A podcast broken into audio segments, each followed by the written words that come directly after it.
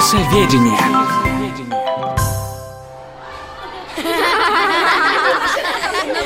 Я по тексту.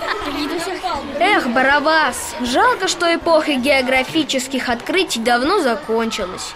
Все карты составлены, все пути проложены, ничего нам не осталось. Да, соберешься в путешествие, новые земли открывать, моря и реки, а ехать некуда. Обидно, все до нас сделали. Что это вы такие невеселые? Да мы хотели в дальние страны отправиться, географические открытия делать. А теперь придется рюкзаки разбирать. Мы уже совсем собрались, но первооткрыватели уже никому не нужны. Нет больше белых пятен на глобусе. Да, кстати, поставь его на место. И давайте начнем урок. Эпоха великих географических открытий действительно давно закончилась. Но на Земле еще очень много неизведанного. Например, в Антарктиде. Да чего там открывать? Только снег да лед. А как насчет пресноводного теплого озера? Теплое озеро в Антарктиде? Именно так. И открыли его совсем недавно, в тысяча девятьсот девяносто шестом году. А в две тысячи пятом году на этом озере еще и остров обнаружили. Эти открытия признаны самыми важными за последнее столетие, потому что и озеро, и остров находятся под четырехкилометровой толщей антарктического льда. Это как? Прям подо льдом? Именно так. Удивительно вот еще что. Сначала ученые предсказали, что такие озера в Антарктиде могут существовать. Сделали это, как говорится, на бумаге. И только потом с помощью современных приборов был обнаружен этот уникальный водоем. Между прочим, недалеко от российской исследовательской станции «Восток». Поэтому и озеро назвали так же. Сейчас его изучают даже со спутников, и приборы показывают, что температура воды в озере Восток колеблется от плюс десяти до восемнадцати градусов. Ничего себе, купаться можно! И как такое может быть под четырьмя километрами льда? Ученые предполагают, что озеро согревают подземные горячие источники. Так там, наверное, жизнь какая-нибудь есть. Ученые тоже так считают, Ёлкина.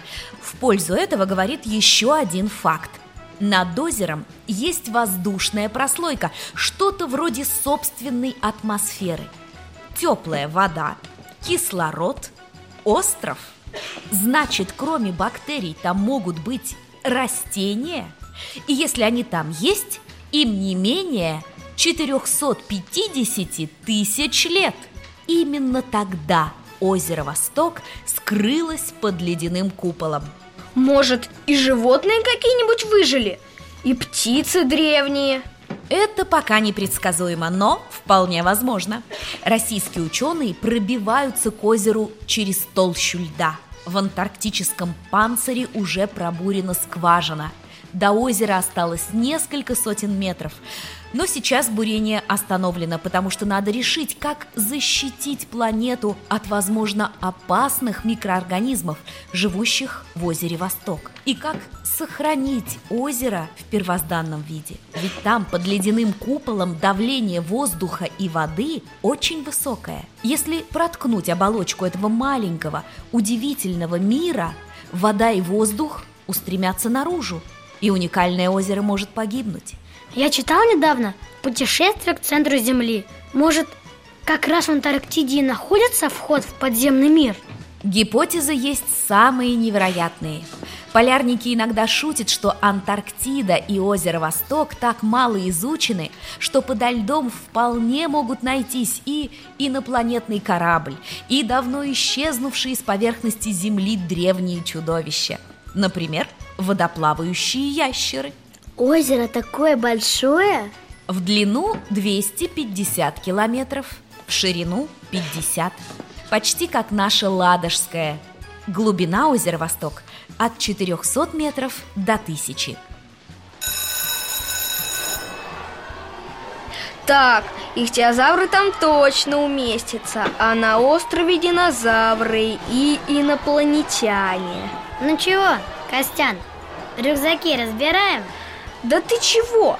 Надо только теплые вещи и лыжи взять. Отправляемся искать вход в подземный мир. Только подготовиться надо как следует, теоретически. Как, говоришь, книжка называется? «Путешествие к центру Земли». Ну это же фантастика. И написали ее больше ста лет назад. Ничего, Барабасов. Про подледные озера тоже сначала теория была. Фантастическая. Главное знать, где искать. А мы с тобой уже знаем. Уроки чудесоведения.